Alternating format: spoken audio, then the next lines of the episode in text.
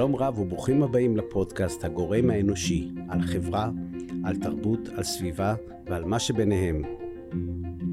היי ערן. היי חגית, מה שלומך? בסדר, מה נשמע? בסדר גמור, את ממשיכה לאהוב את העיר? אני בעיקרון, לעומת הכפר אני מעדיפה את העיר. מעדיפה אם את אתה העיר. משווה את הכפר והעיר, אני מעדיפה לחיות וזאת. למה? כי אני אוהבת שיש הרבה אנשים, ואני אוהבת את הרעש, ואני אוהבת את המגוון אפשרויות שהעיר נותנת לי בכל מיני היבטים, לא רק. בהיבט של תרבות. ואת לא- אה, ואני חושבת שהעיר יותר מאפשרת גם שונות מכפר, נגיד, או מקהילות קטנות. אבל זה עניין של טעם, יש אנשים שמעדיפים את, ה... את השקט של הטבע ואת הציוד ציפורים. אז מה החלום הישראלי? אני לא יודעת. צמוד קרקע? תשאל את הישראלים. כן. אה, תראי, רוב הישראלים מצביעים ברגליים לטובת העיר, נכון. נכון? למרות זאת, יש איזושהי פנטזיה כזאת של בית צמוד קרקע, עם, בית אה, עם גינה. עם אה, שעה וחצי בפקקים אה, מהפרבר לעיר, נכון? נכון. יש את אני לא הפנטזיה הזאת. שותפה לפנטזיה הזאת, אבל... כן. אה, וגם הרבה אומרים שבעצם, ה... מה אמרנו זה גם בפרק הקודם, שהעיר זה פתרון למשבר הסביבתי, נכון. למשבר החברתי, וכו' נכון. וכו' וכו', ויוקר המחיה אפילו, וכל, ועוד עוד דברים אחרים. ו- ובאמת לעניין האקולוגי. נכון. אבל העיר גם יש, יש מורכבות, זה יותר, מור- יותר מורכב ממה שאנחנו אומרים. מאוד אה, מורכב. מדברים על, אה, אנשים אומרים צפיפות, מה זה צפיפות בכלל? אה, איך אפשר להפוך את העיר לאטרקטיבית כדי נכון. למשוך אנשים? ואני חושב שכל המערכת היחסים המורכבת הזאת שקשורה גם באסתטיקה, כי לפני ההקלטה קצת דיברנו על מהותו של התריסול הישראלי. נכון. ו... וה... ודודי השמש. דודי השמש, והאנטנות, ועמודי התמרורים ללא התמרורים, וכל מיני יש. שיירים שכלבים משאירים על המדרכות. אה, יש, יש. יש איזו מערכת שהיא יותר מורכבת ממה בוודאי. שאנחנו... אה, לא, לא, אה, עיר זה נושא מורכב. אנחנו מייפים קצת את העיר, אז אה, בוא ניכנס קצת לך לרזולוציות האלה, אני בעד. ונדבר עם ה... נמשיך, נמשיך לדבר גם היום קצת על העיר. כאן באולפן ערן בן ימיני, וחגית גרובגלס. המרואיין הראשון שלנו הוא דוקטור יהודן רופא, מרצה בכיר לתכנון ועיצוב עירוני באוניברסיטת בן גוריון. שלום יהודן. שלום יהודן. שלום ערן, שלום חגית. יהודן, אה, כאשר מדברים על עיר ועירוניות, מדברים הרבה פעמים על, על, על, על, על תכנון, על תחבורה, על, על דברים מהסוג הזה. אה, שאלה לי לך, אבל לפני זה, כל הנושא האסתטי ב- בעיר, הוא נושא שאפשר להגדיר אותו? זה נושא שבעצם יש איזושהי חשיבה עליו, או יש השפעה על עירוניות? אמ, אז זה- דווקא נושא שאפשר להגיד אה, היה מוזנח מאוד, אה, ודאי מאז מלחמת העולם השנייה ועד אה, אולי בעשר שנים, עד העשר שנים האחרונות. אה, בעשר שנים האחרונות יש דווקא התעוררות של חשיבה וגם אה, מחקרים אמפיריים שמראים את החשיבות של, אה, של של אסתטיקה. של האסתטיקה והיופי העירוני לגבי, אה, אה, לגבי ערכים כלכליים, לגבי, אה, נגיד ככה, השביעות רצון של אנשים, לגבי הבריאות המנטלית והפיזית שלהם. זאת אומרת, הולכים וגדלים המחקרים שמראים שהנושא הזה של סביבה נעימה הוא, הוא מאוד מאוד חשוב. יש לו ערך. כן. עכשיו, הרבה מאוד מהמחקרים האלה, אה, אה, כאילו, מראים בעיקר אה, את החשיבות של צמחייה ועצים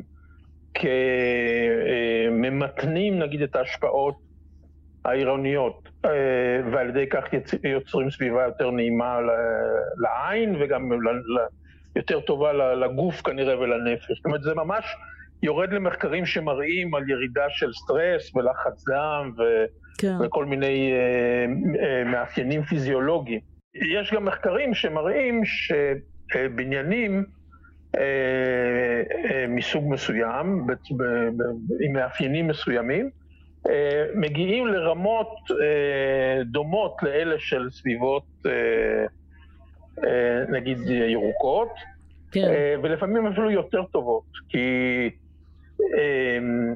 אם אתה לוקח אנשים, נגיד, לסביבה שהיא לגמרי טבעית ואפילו אה, נגיד פראית, כן. אז לפעמים זה דווקא יכול ליצור מצב של סטרס, נכון. כי הם לא בדיוק יודעים מה הולך לקרות להם שם.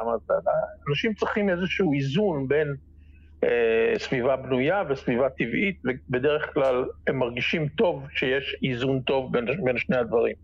להגיד מהו בדיוק האיזון הטוב והאיזון הנכון, זה כבר סיפור אחר, ועוד יש, עוד צריך לעשות הרבה מאוד מחקרים כדי, uh, כדי לדעת להגיע להנחיות תכנון. Okay. אוקיי. אבל בכל מה שקשור לדיון הארכיטקטוני, או אפילו בבתי ספר לאדריכלות, אה, ובוודאי, ובוודאי בוועדות תכנון עיר, אה, וברמות השונות, הנושאים האסתטיים אה, בדרך כלל לא באים בכלל לדיון, וההנחה היא שזה משהו שהוא לגמרי סובייקטיבי. ולכן הוא לא יכול, אי אפשר לקבל לגביו החלטות, וגם ההנחה הזאת לא נכונה. בוודאי שלא. כי אה, יש הרבה מאוד מחקרים מראים שיש הסכמות רחבות לגבי מהו בניין כן. מתאים וטוב ונוח וטוב בסביבה שלו, ומה הוא לא. והרבה פעמים ההתנגדויות שאנשים מתנגדים, הם בעצם לאימפקט האסתטי של פרויקט מסוים, mm-hmm. אבל בגלל שזה לא אה, קביל בערעורים, בעררים או בהתנגדויות, כן. להגיד, אני, אני לא רוצה את הפיתוח המסוים הזה כי אני חושב שהוא יהרוס את הסביבה מבחינה אסתטית, אז אה, נתלים בכל מיני דברים אחרים, כמו צפיפות ותחבורה וכל מיני דברים כאלה, אבל בעצם הבעיה המרכזית, מה שבעצם מטריד את האנשים, שהם מרגישים שזה יהרוס להם את התחושה היומיומית במרחב שבו הם חיים. וזה מאוד... ומשום, וזה עדיין לא זוכה להכרה בכלל במערכת התכנון. שזה מאוד מצער. זה לא, זה לא זוכה כי הוא פחות מדיד? אתה לוקח אנשים שהם לא, לא יזמים מצד אחד, והם לא השכנים של הפרויקט מצד שני, ואתה מראה להם את האלטרנטיבות שונות של הפרויקט, והם יגידו לך מה לדעתם יותר מתאים, ל, ל, יותר הרמוני, פחות הרמוני, וההסכמות הן בסך הכל די רחבות. אנשים יש להם מושג די טוב על זה. אחד הדברים המעניינים בכל העסק הזה, שרוב האנשים מאוד לא מסכימים עם האדריכלים. כן. אדריכלים, אה, אדריכלים לומדים לעשות דברים שרוב האנשים חושבים שהם מכוערים למדי. הם לא לומדים את זה בעצם אפילו באדריכלות, לא לומדים פסיכולוגיה סביבתית ואת המחקר הענף שיש בנושאים, בנושאים האלה בפסיכולוגיה סביבתית, ולא, ולא מוכנים לשמוע מזה, כי הדבר שהם אה, מעריכים הכי הרבה זה את היצירתיות ואת המקוריות האדריכלית. Mm. כן, רואים, רואים את זה, אפשר לראות את זה ברחובות, וזה קצת מפגע לעין. כן, הסיפור הזה. ולא רק בישראל, זה, זה, זה משהו עולמי, זאת אומרת, כן. אם מסתכלים על הפרויקטים שזוכים בתחרויות, אם מסתכלים כן. על הפרויקטים שזוכים בדרך כלל בפרסים, הם בדרך כלל פרויקטים שרוב בני אדם זה נראה להם הזוי. אה, אבל, אה, אבל זה המצב. הבעיה המרכזית של הערים זה שהתכנון הוא למכוניות ולא לבני אדם. עוד לפני שהמכוניות היו מאוד נפוצות, אפילו בארץ, התקנים וההנחיות והחשיבה התכנונית הייתה בראש ובראשונה מיועדת אה, ל, אה, לפתור את הבעיות שהמכונית מציבה. כן. אה, וזה היה, וזה אומר, מבחינת הנגישות למכוניות, מבחינת התנועה שלהם שתהיה מהירה ולא מופרעת, אה, מבחינת מציאת מקומות, אה, חניה. אספקה של מקומות חנייה. כן. כל הדברים האלה הם היו מרכזיים בחשיבה. דומיננטיים. כן, והתוצאה של זה היה אה, בעצם אה, בגלל הצרכים הגיאומטריים של מכוניות, כן. בגלל שמכונית תופסת הרבה מאוד מקום במרחב, ובגלל שצריך, אה, 90% מהזמן של המכונית בעצם יושבת בתוך חנייה, ואפילו לא נעשה בה שימוש, אז, אה, אז הדברים האלה הטילו, אה, משמע, היה להם משמעות מאוד מאוד גדולה לגבי הצורה שבה הערים תוכננו. כן. אני זוכר שכשעבדתי במשרד השיכון, וליוויתי עשרות, אם לא מאות, תוכניות של שכונות מגורים בישראל, כן. אני יכול להגיד בביטחון ש-95% מהזמן של התכנון עסק בנושאים שקשורים לנגישות של מכוניות, כניסה ויציאה מהשכונות, האם יהיה מספיק רוחב, לא מספיק רוחב, ו, אה, ותכנון של החנייה. והמשרד גם נכנס לפרטי תכנון הרבה יותר מפורטים ממה שהוא היה צריך, כדי להבטיח שיש בתוך כל מגרש אפשרות לספק את מקומות החנייה שה, שהתקן דורש. הוא כאילו, הוא נאלץ לעשות זאת... תכנון הרבה יותר מפורט זאת... ממה שהיו עושים פעם. זאת אומרת ש... וכתוצאה מזה גם הקשיחות של התכנון עלתה מאוד. ברור. ונהיה... ברור. שלא לציין, אז... שלא לציין שזה מתחיל משם, התכנון. הרבה פעמים. כן, כן, כן, זה השאלה כן, הראשונה. זה הבסיס, ש... כן. ש... ש... רק אחרי זה הם מוסיפים שכבות נוספות. כן. כן. עכשיו, אם אנחנו מדברים על עיר שהיא עיר נוחה להולכי רגל ורוכבי אופניים, אז זאת עיר שהעיקרון הוא, מהו העיקרון? העיקרון הוא שתוכל להגיע ליעדים שלך... ברגל של, או באופניים. ברגל או באופניים בטווח של 15 דקות. כן. נגיד הליכה או נס...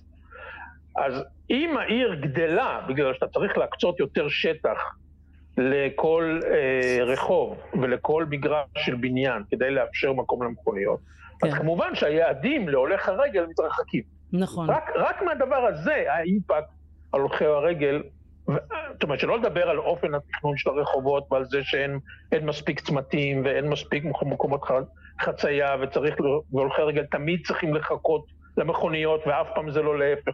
כל הדברים האלה באים אחר כך, אבל כבר מההתחלה הולך הרגל נמצא באיזשהו אה, חיסרון, באיזשהו נכון. אה, עמדה של... עמדה של אה, אה, אי שוויון כלפי מי כן. שנוהג ברכב. אוקיי, עכשיו, אנחנו, אה, זהו שאנחנו מתקרבים ל... הגענו לעשר דקות. כן, הגענו כבר להרבה יותר מעשר דקות. אבל אני חושבת אוקיי. שהצגת את הבעיה הזאת של העיר, שהיא בעיה באמת מרכזית, ובאמת לא רק בישראל, הצגת את זה בצורה מאוד טובה. מאוד אה, חדה, מאוד חדה, מאוד ברורה, והיה מרתק כרגיל. יודן, תודה רבה לך. בכיף. תודה רבה. ביי. Uh, כבר די הרבה שנים יש מגמה של בנייה של מגדלים לגובה. ובאופן תיאורטי זה יכול לפתור לנו בעיות של שטח, בעיות של צפיפות, זה יכול להיות uh, פתרון, סוג של פניו, פתרון, על, על פניו, פניו, על פניו. וכדי לבדוק, מכיוון שיש כל כך הרבה מגדלים כבר uh, בארץ, אז כדי לבדוק את הנושא הזה אנחנו נדבר עם uh, דוקטור דורית גרפונקל, שהיא מתכננת ערים uh, והיא חקרה את הנושא והיא גם uh, נותנת uh, ייעוץ למדיניות שקשורה בבנייה לגובה. שלום דורית. שלום. מה הבעיה העיקרית במגדלים? אני חושבת שמגדלים, אה, כמו שאת אמרת, הם נועדו לייצר איזשהו פתרון לבעיה של צפיפות או של רצון לצופף mm-hmm. ורצון לייצר עוד יותר דירות, אבל צריך להבין שמגדלים בעצם עושים שינוי מאוד מאוד גדול בכל האופן שבו החיים, חיי היום-יום שלנו מאורגנים בהם וגם באופן שבו העיר עובדת. כן. ואחד הדברים המרכזיים בעצם בהקשר של מגדלים, במיוחד בארץ, שמדובר בבתים משותפים בעצם, זה שיש כאן קהילות שלמות, יכולות להיות עשרות או מאות יחידות דיור, שהופכות להיות קשורות אחת בשנייה, בתחזוקה ובניהול של, ה, של הבתים שלהם. כן. שזה גם אומר הערך של הנכסים שלהם, שעדיין רוב האנשים... דירת המגורים שלהם היא, היא הנכס המרכזי. נכון. וגם בכלל ב...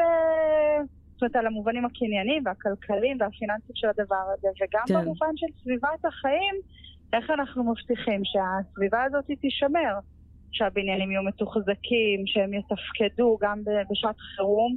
אם יש פתאום שריפה, או אם יש איזשהו אה, אירוע של מלחמה, או עכשיו שראינו שיש קורונה. כן. אה, וגם, אה, וגם בשגרה, ביום-יום. ובעצם גם ב... ככל שהבניין יותר גבוה ויש בו יותר אה, דירות, כך יש בו יותר מערכות חיוניות לתפקוד שלו. כמו איזה נכון, מערכות? ככל שיש בו... איזה, זהו, איזה מערכות? זה אה, מעניין. בבניינים גבוהים בעצם, בשונה מבניינים נמוכים שהיה לנו אולי את חדר המדרגות ואולי מעלית שהיה צריך לתחזק אותה או את חניה מסביב. לעמודים, כן. הגינה מסביב, הגג שהיה צריך לזפת אותו אחת לכמה שנים, שזה היה הפרויקט הגדול ביותר וזה נורא שצריך להחליף, שגם אחד הדיירים היה יכול להחליף אותה.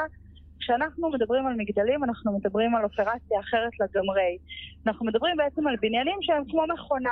הם תלויים לחלוטין במערכות ובטכנולוגיה. החל מחניונים תת-קרקעיים שהיום נבנים, דרך המעליות, גנרטורים, מאגרי מים, אמ, משאבות, הכל בעצם מבוסס על מערכות טכנולוגיות שהתלות בהן היא גם הרבה הרבה יותר גדולה מבעבר. כמובן שבניין של 20 או 30 או 40 קומות הרבה יותר תלוי במעלית, נכון, מאשר בניין של 4 קומות. נכון. אז בעצם, והדבר הזה, הוא אומר גם שבעצם כל האנשים ביחד צריכים להירתם לשמור על הדברים האלו, ולשמור שהם, אה, שהם, שהם יישמרו, וגם לתרום את, ה- לתת את הכסף, או בעצם, לממן את התחזוקה של הדבר הזה. זהו, זה בעצם מאוד, יקרה. מאוד יקר, התחזוקה של כל הבניינים. היא, כן, היא עולה כסף. זאת אומרת, זה, זה כסף שלא היה נדרש בבניינים קטנים, כן, ועל זה צריך להוסיף גם את הכסף בעיקר של, ה, של כל מה שנקרא התפעול השוטף. זאת אומרת, גם ברמה של החשמל והאנרגיה שדרושה למערכות, אבל יותר מהכל את הכוח האדם שנדרש כדי להבטיח שהמקומות האלו יתפקדו. כן, שזה גם ניקיון, שזה בעצם היום העלות המרכזית. יש לנו פה שכונה, כמו שמנקים עיר, שצריך להבטיח שבאים אנשים ועוברים וזורקים דברים, ואנשים עם בעלי חיים, שהכל יהיה נקי, זה בעצם הופך פנימה, להיות פנימי של הדיירים, להבטיח את הניקיון של הדבר הזה, זה כוח אדם מרכזי. וגם אה, הרבה פעמים צריך חברת ניהול, לא רק בשביל להבטיח שהמערכות עצמם יתוחזקו באופן אה, מקצועי וכמו שצריך, בתדירות הנכונה ועל ידי אנשים, אה, אנשי מקצוע, אבל גם ממש אה, כדי לסד, לסדר את הקהילה הזאת שחיה ביחד. לפתור קונפליקטים, להגיע להסכמות, לראות ש, שגם אם עוברים עכשיו, נגיד ברגע של אכלוס של בניין, כן, שעוברים אה, עשרות אה, ומאות בעלי דירות או, או דיירים עוברים לבניין, איך אנחנו רואים שהם לא מתנגשים אחד בשני, שלא זורקים את הזבל בצורה כן. שתחסום את כל החדרי האשפה, שמכוניות אפילו של הובלות לא, לא יחסמו את החניון, או שהמעליות לא יהרסו מכל מיני אה, הובלות או שיפוצים שנעשים, זאת אומרת יש המון עבודה של קואורדינציה וסידור שחייבת להיעשות, שהדיירים הם אלו שצריכים לשלם עליה. מהמם. זאת אומרת שמה שבבניין באמת עם שלוש, ארבע, חמש קומות, זה פשוט האנשים מדברים אחד עם השני ופותרים את הבעיות בדרך כלל. פה צריך איזשהו גוף חיצוני שיפתור. שינהל את זה, שינהל את זה, את זה. כן. כי אי אפשר באמת אה, אי לגרום לעשרות, כן, 80 משפחות להתנהל בצורה קוהרנטית. כן, אה, ממש ככה, ממש ככה, וחשוב להגיד אבל שלא רק שזה כמו עיר קטנה או כפר קטן שצריך לנהל אותו, אבל בעצם מי מנהל אותו? מנהל אותו גוף פרטי, נכון. שגם עליו צריך לפקח. זאת אומרת, נכנסת פה בסוף, מצד אחד חייבים מישהו שינהל את הדבר הזה, חברת ניהול לצורך העניין, ומצד שני מפקידים אותם דיירים שאוספים כסף בשביל התחזוקה, משלמים לחברת ניהול הזאת, כן, שבסוף צריכה לנהל כספים של... אה, אח של הרבה אנשים. מאוד מאוד גבוהים. מהמם, כן. מהמם. תגידי, שאלה אחרת קצת, אני פשוט רואה את שכונות של מגדלים, ומה שמוזר, המרחקים בין המגדלים כל כך גדולים, שאני לא מבין איפה הציפוף. נכון, אתה ממש ממש צודק. באמת ה- המשוואה הזאת שמנסים לייצר בין בנייה לגובה לבין הגדלת צפיפות, ואפשרות לייצר אה, יותר יחידות דיור, היא לא משוואה נכונה. כן, ובהרבה מקומות זה לא, זה לא המצב. בהרבה מקומות אפשר היה להגיע לצפיפות דומה, ואפילו להגביר צפיפות בצורה... עם בניינים יותר לא נמוכים גבוהה. בעצם. זאת אומרת, קצת נכון, פחות נכון, מרחקים לא, ובניינים בניינים יותר נמוכים. נכון, נכון. אבל- נהוג להביא את המודל של צרפת, של פריז או של ברצלונה. בעיקר פריז היא אחת הערים הצפופות בעולם, והכל במבנים של אה, 6 עד 8 קומות. מהמם. כלומר, ה- אבל המרחקים האלה בין המגדלים, מה זה? זה משהו שמחויב במגדל, או שזה סתם החלטה תכנונית? זה בדרך כלל החלטה תכנונית שהיא Mm. תלויה גם ב- במקום ובתחשיב ה... גם בתחשיב הכלכלי, זאת אומרת הרבה פעמים אנחנו רואים בשנים האחרונות בארץ שהתכנון הוא מונחה שיקולים כלכליים, זאת אומרת קודם נעשית טבלת הזכויות שצריכה להינתן ואחר כך, או לפיה נעשה התכנון. יש גם איזושהי תפיסה שזה בכלל, סליחה שעברה- שאני מפסיקה אותך באמצע, אבל זה לא, לא. לעבור, כש, כשדברים אה, חברתיים כמו שיכון ודיור וסביבת מגורים מתוכננים לפי, אך ורק לפי אינטרסים כלכליים, יש פה בעיה, יש פה בעיה. נכון, נכון. אני חושבת שכמובן יש הרבה אנשים אה, שיש להם עוד שיקולים שהם פועלים אה, לטובת העניין. זאת אומרת, אני חושבת שבסוף כל הנוגעים, העוסקים במלאכה רוצים לעשות משהו טוב. מהמם. אבל המסגרת עצמה הרבה פעמים נקבעת, רואים את זה מאוד חזק בהתחדשות עירונית, אבל לא רק. ב- ב- המסגרת מראש נקבעת לפי ההיבטים הכלכליים. כן. ויש איזושהי תפיסה שאני אני לא יודעת למה היא השתרשה בהרבה מקומות, אבל שבכל מקרה יש העדפה למגדלים גם במקומות שאפשר היה להגיע לצפיפות דומה כן. באופן וב- אחר. כן, לכן אני, באמת זה כל כך חשוב בעיניי, כי אנשים שוכחים שאם לא יהיה להם את הכסף לתחזוקה לאורך זמן, הבניין יידרדר מאוד מאוד מהר. זאת אומרת, יכול להיות שעוד כמה שנים חלק מהמגדלים שבנו פה יהפכו לסוג של סלאמס. א', זה כבר uh, קורה היום, כבר היום יש לנו בניינים שפתאום מעלית לא עובדת ומחכים לסוף שנה כדי שיהיה. תקציב חדש כדי לתקן אותה, או שעוצרים את התאורה בשעות מסוימות כי אין כסף, אוי. או שהדברים, זה דברים שהם זה כבר חשוב שאנשים קורים, זאת אומרת, ידעו, זה, זה זה חשוב, לא... ש... חשוב גם חשוב שאנשים ידעו אותם. שאנשים. נכון. מאוד מאוד מאוד, וחשוב גם שאנשים יבינו, הרבה פעמים אומרים שהתחזוקה של מבחינת הדיירים הרבה פעמים נמדדת עם, אה, לפי הניקיון או אם יש ריח טוב בלובי. נכון. ובאמת הרבה חברות ניהול אה, התחילו להשקיע ריחות. במפיצי ריח, כן. בריחות. תעשייה טוב, זה זול, זה זול. אה, כן, אני חושב על השקית- לא. המטפטפת במעלית, כן. כן. נכון, אבל בעצם הדברים האמיתיים זה מאגרי המים שאנחנו שותים אותם, כן. כן. ולהבטיח שיש מים ל- ושהמתזים עובדים, ו... זאת אומרת, זה. הדברים החשובים, אבל בהקשר גם של התחזוקה חשוב להגיד שבכלל התכנון היום הוא לא לוקח בחשבון את המורכבות של התחזוקה העתידית. ואנחנו רואים באמת שלא רק העניין של הגובה, גם הנושא שעושים בעצם אה, נגיד ארבעה-חמישה מגדלים מעל חניון.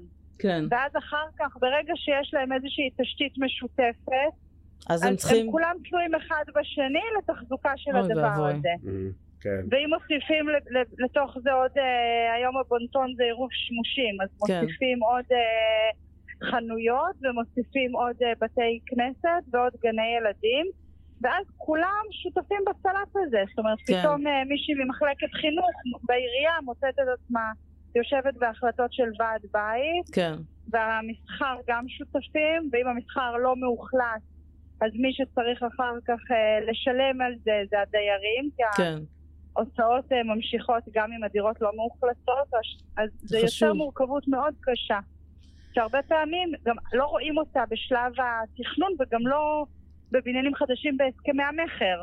כן. זאת אומרת, Mm. מבטיחים אה, לדיירים שיהיה להם אה, כל מיני דברים, או כל מיני חנויות למטה, או זה יכול להיות גם כל מיני דברים אחרים, ולא לא חושבים מי יממן את הדבר הזה כן. ואיך זה יעבוד. אבל כן. כאשר נותנים יותר זכויות בנייה, אי אפשר לקחת את זה בחשבון, מבחינת מחויבות של היזם? שיש היום חוות דעת אה, של אה, משרד המשפטים שבעצם אומרת שאולי אפשר יהיה להגיע עם יזמים להסכמים שיעשו בדיוק את הדבר הזה. זאת אומרת, ייתנו להם עוד זכויות בנייה והם יפק... ייתנו איזשהו כסף בתמורה שישמש אה, עבור תחזוקה ארוכת טווח. אבל יש כאן הרבה הרבה בעיות, כי בעצם מייקרים את התחזוקה בזה שמוסיפים עוד כן. זכויות כן. בשביל הכסף, וגם כל מעגל. הנושא של כן, זה מעגל קסמים. שוטה, וגם... גם אני כן. ראיתי גם לראות תופעות חברתיות, כי מה שקורה ברגע שהתחזוקה מידרדרת, אז האוכלוסייה החזקה עוזבת. ואז נשארת אוכלוסייה יותר חלשה, ואז היא שעוד צריכה- יותר אין לה כן, כסף ואז זה לתחזק את זה. מעגל שכזה, כן, כן. תשמעי, קודם כל זה נכון, נושא, היום- נושא פחות מדובר לדעתי. זה נושא פחות מדובר וסופר חשוב.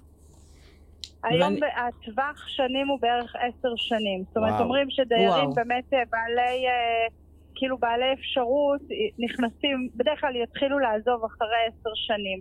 בארץ זה קצת שונה עם משפחות, עם ילדים, רוצים אולי לסיים בית ספר, אבל כן. כעבור עשר שנים שהבניין מתחיל להתיישן, אז הרבה באמת אנשים שיכולים יעזבו, ואז או שייכנסו יותר שוכרי דירות, שהם בעצם פחות... אה, פחות אכפת להם. מחויבים. פחות אכפת להם, בטח לטווח הארוך, זה לא הנכס שלהם, כן. אה, או שייכנסו דיירים פחות, אה, עם, באמת עם פחות אפשרויות. כן. ו- וגם אנחנו רואים בניינים שבעצם, ובדיוק בשלב הזה במגדלים, לעומת באמת בניינים יותר קטנים, בגלל המערכות, בדיוק בשלב הזה מתחילות הבעיות היותר גדולות. כן. זאת אומרת, והצורך באמת להשקיע הרבה הרבה יותר, שבארץ גם אין לנו בכלל מנגנונים אה, מחויבים בחוק שיגנו על אותם רוכשים שרוכשים אה, כעבור עשר שנים נגיד, שהם לא ימצאו את עצמם נגיד אה, קונים דירה בבניין אה, כזה, ופתאום יומיים אחר כך מגלים שצריך אה, לשים אלף שקל על מעלית, כן, או ברור. תחומים אדירים אחרים. תראי, נראה לי שהיינו יכולים אה, באמת, אה, הנושא הזה של מגדלים הוא גם לא מדובר והוא גם סופר חשוב. תודה. תודה רבה. תודה רבה, המון המון תודות. כל טוב, ביי ביי. ביי ביי. ביי. ונשאר בנושא של הפרטי מול הציבורי. מגדלים למשל. הם אה, כמו עיר קטנה, שאין עליה שום פיקוח ציבורי. בשוודיה למשל זה אחרת. נכון. קונים רק את, הב... את פנים הדירה, והקירות החיצוניים נחשבים לרכוש משותף או רכוש ציבורי. על כל זאת עכשיו נדבר עם אלה אלכסנדרי, מנכ"לית עמותת מרחב, התנועה לעירונית בישראל. שלום אלה. שלום אלה. שלום רב. אלה, מה מצבו של הדיור הציבורי בישראל? הדיור הציבורי בישראל בהקפאה עמוקה. מה זאת אומרת? אפשר לומר שהמדינה השאירה את הדיור הציבורי מאחור, מה שהיה פעם מערכת אה, מפוארת למדי נכון. של אה, תמיכה והצעות אה, אפשריות לדיור ציבורי, הלך והצטמצם עם השנים עד לכדי חיסול. את יכולה רגע להרחיב מה, מה אז היה... הדיור הציבורי בישראל בעצם מיובש על ידי הממשלה אה, לאורך שנים. הגענו למצב שהיום אני חושבת ניתן לומר שאין דיור ציבורי בישראל. מה שיש זה מקסימום דירות מאוד אה, מתוחזקות ברמה מאוד נמוכה, אה, שמיועדות לציבור מאוד אה, חלש, מוחלש, אה, ואין בכך משום דיור ציבורי אמיתי, כמו שמקובל במדינות אה, מתוקנות. מה אני שהיה... חושבת אגב, אני חושבת אגב, שבתל אביב התחילו להבין את המחיר של הדרת האוכלוסיות המוחלשות או ה, אה, מהמעמד הסוציו-אקונומי הנמוך יותר, כשאין להם אה, עובדים רלוונטיים, והיום ככל הידוע לי עיריית תל אביב מקדמת דיור ציבורי ממומן, מתוקצב, לעובדים שהם אה, חפצים בעיקרם. מהמם. אה, עכשיו, זה, אה, זה, זה מובן, אה, כי באמת, אה, הרי יש בעלי, הרבה בעלי מקצוע חסרים בגלל שהם לא יכולים לגור נכון. באזורים מסוימים.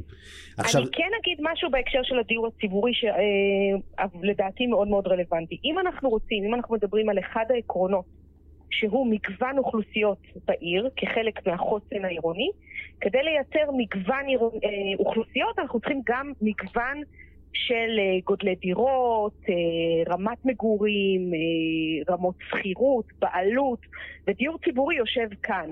נכון. דיור ציבורי מפותח יאפשר מגוון גדול יותר של אוכלוסייה. שזה ו- אנחנו רוצים. וזה יאפשר גם מגורים בעלות יותר ריאלית בעצם. זה יאפשר לאוכלוסיות שאחרת לא יכולות לגור במרכזים ויסייע בצמצום פערים. עכשיו דיור ציבורי אנחנו מדברים על מה שהיה פעם בישראל אה, עמידר ו... החברות האלה עדיין מסוג- קיימות למיטב ידיעתי. כן. אבל uh, יש שם סוגיות של מכירת הדירות, יש סוגיות של תחזוקת הדירות, יש uh, רשימת ממתינים uh, אינסופית, כלומר, זה לא מענה אמיתי לשום דבר.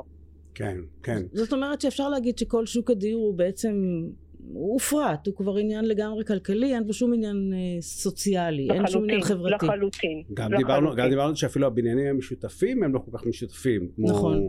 אין שם את התחושה הזאת של המשותפות הזאת, כן? נכון. גם שם עוברים תהליכי הפרטה. אבל דיברת על זה גם על המגוון והחשיבות של המגוון. בתוך המגוון הזה גם ה- העסקים הקטנים צריכים להיות חלק מהסיפור הזה, והכלכלה המקומית. זה גם חלק מהעניין, אנחנו- נכון? אנחנו מדברים על מגוון כחלק מחוסן, ואת המילה מגוון אפשר עכשיו uh, לפרק למרכיביה. Mhm. אז דיברנו על מגוון אנושי, שאחת הדרכים לייצר אותו זה uh, תמהיל הדיור, כולל דיור ציבורי. חלק אחר הוא מגוון תעסוקה, כדי שאנשים, לא, לא כולם הייטק, נכון. וכדי שאנחנו נ- נייצר אה, עיר שטוב לחיות בה לכולם, היא צריכה להיות מסוגלת להציע אה, מגוון אה, גדול ככל האפשר של מקורות תעסוקה. כלכלה מקומית היא שחקן חשוב ומרכזי. אנחנו מדברים היום על עשרות אחוזים של אה, עסקים בישראל שהם עסקים קטנים, כלומר מעסיקים בין אדם לשלושה. ובדרך כלל העסקים הקטנים בכלל לא בסקופ של אף אחד. אף ומצד, אחד לא רואה אותם. ומצד שני הם מקיימים את החיוניות של העיר, אתה יוצא מהבית, הולך חמש דקות ומגיע לחנות המקומית במקום הם לקניון. גם מקיימים חיוניות, הם גם מקיימים מה שנקרא את הכסף שנשאר ברשות. כלומר, אה, המספרה שהיא לא חלק מרשת, הכסף כולו נשאר בתוך הרשות, אותו אדם הולך ומשקיע את כספו ב... לא יודעת, במכולת או כן. בחוג שמופעל על ידי גורם מקומי. עסקים קטנים זה לא רק חנויות, עסקים קטנים זה, זה אה, פרסומאי, זה... כן. זה. זה, זה מגוון uh, תפקידים ומשימות שעושים אותם אנשים שיושבים במשרדים קטנים, כן. והנה אנחנו ממשיכים ומדברים על uh, תמהיל הבינוי uh, ועל עירוב השימושים. אנחנו צריכים להציע את המקומות האלה שיאפשרו פריחה של אני- עסקים מקומיים. אני רק רוצה, למי שלא זוכר מה זה, מה זה עירוב שימושים, אנחנו מדברים על מגורים, מסחר, תעסוקה, בילוי, פנאי, שכל כן. הדברים האלה יהיו אחד ליד השני ולא מופרדים בעצם. אנחנו מדברים על עירוב שימושים, כלומר אה, מרב צרכיו של האדם.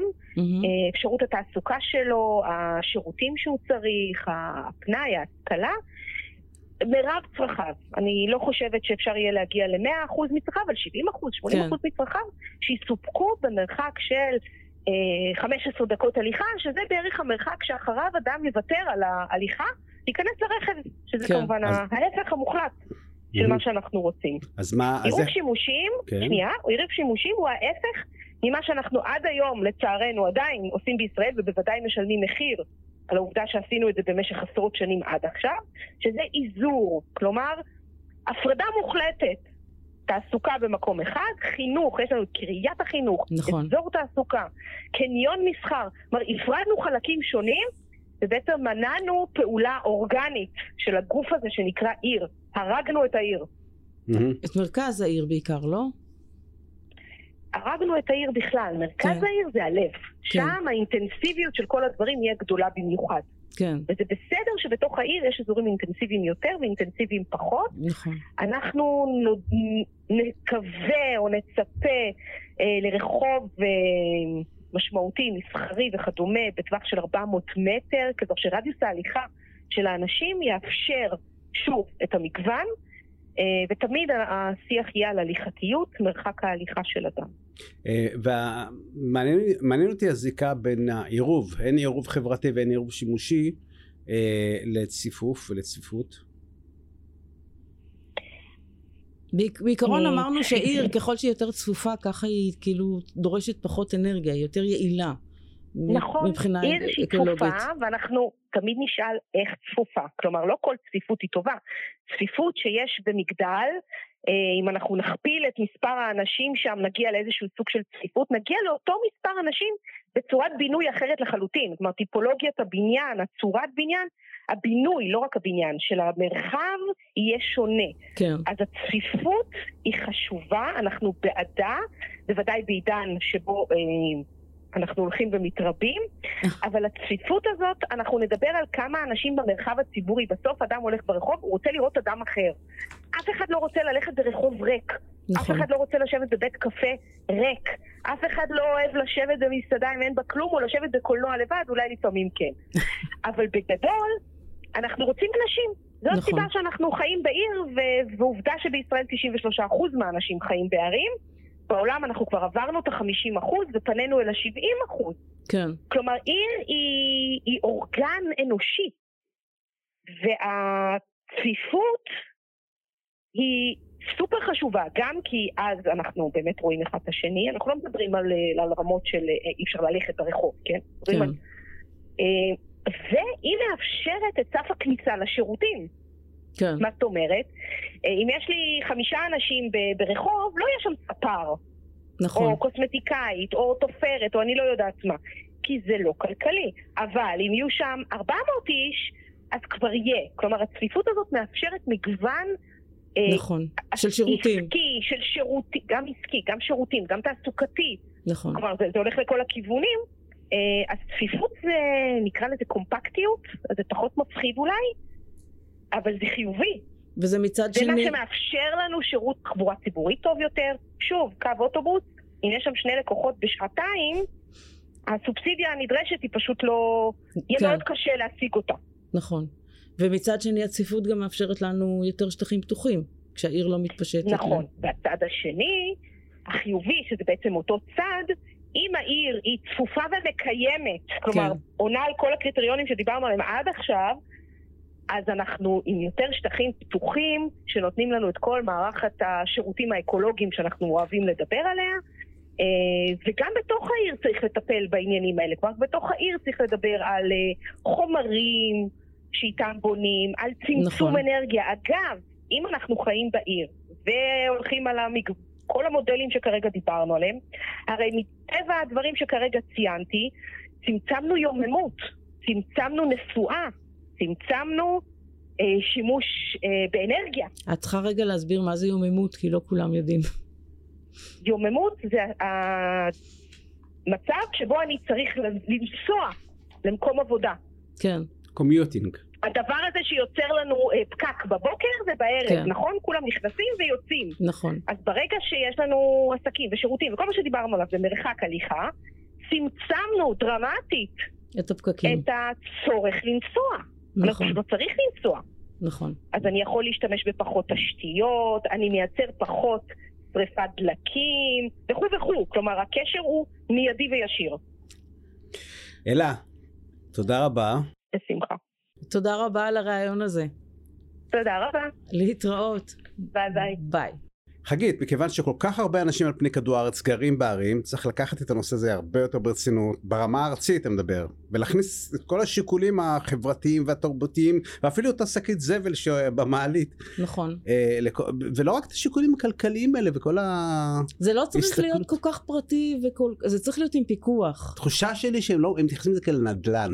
נכון? לא כאל יותר. עסק, עסק נדל"ן, כלכלי. כן, ומגור- אין, כן, אין פה שום ומגור- באמת, כן. ומגורים של והפרט- אנשים, זה לא יכול להיות רק עסק כלכלי. האחריות, כל- כל הידיים הפרטיות האלה, נכון? שיזמים פרטיים, שזה עוד פעם, גם מעניין אותי מההיבט הכלכלי בלבד, ולא כל הדברים האלה, וה- אבל הסוגיה שלי היא מאוד מאוד מורכבת. ואין לזה גם רגולציה בעצם. בדיוק. עד כאן הוא להפעם, נשמח לשמוע תגובות והערות בעמוד הפייסבוק של חיים וסביבה. ניתן לשמוע את כל הפרקים של הגורם האנושי באתר חיים וסביבה, וכן בספוטיפיי, אפל וגוגל. תודה על ההאזנה ולהתראות. להתראות. thank you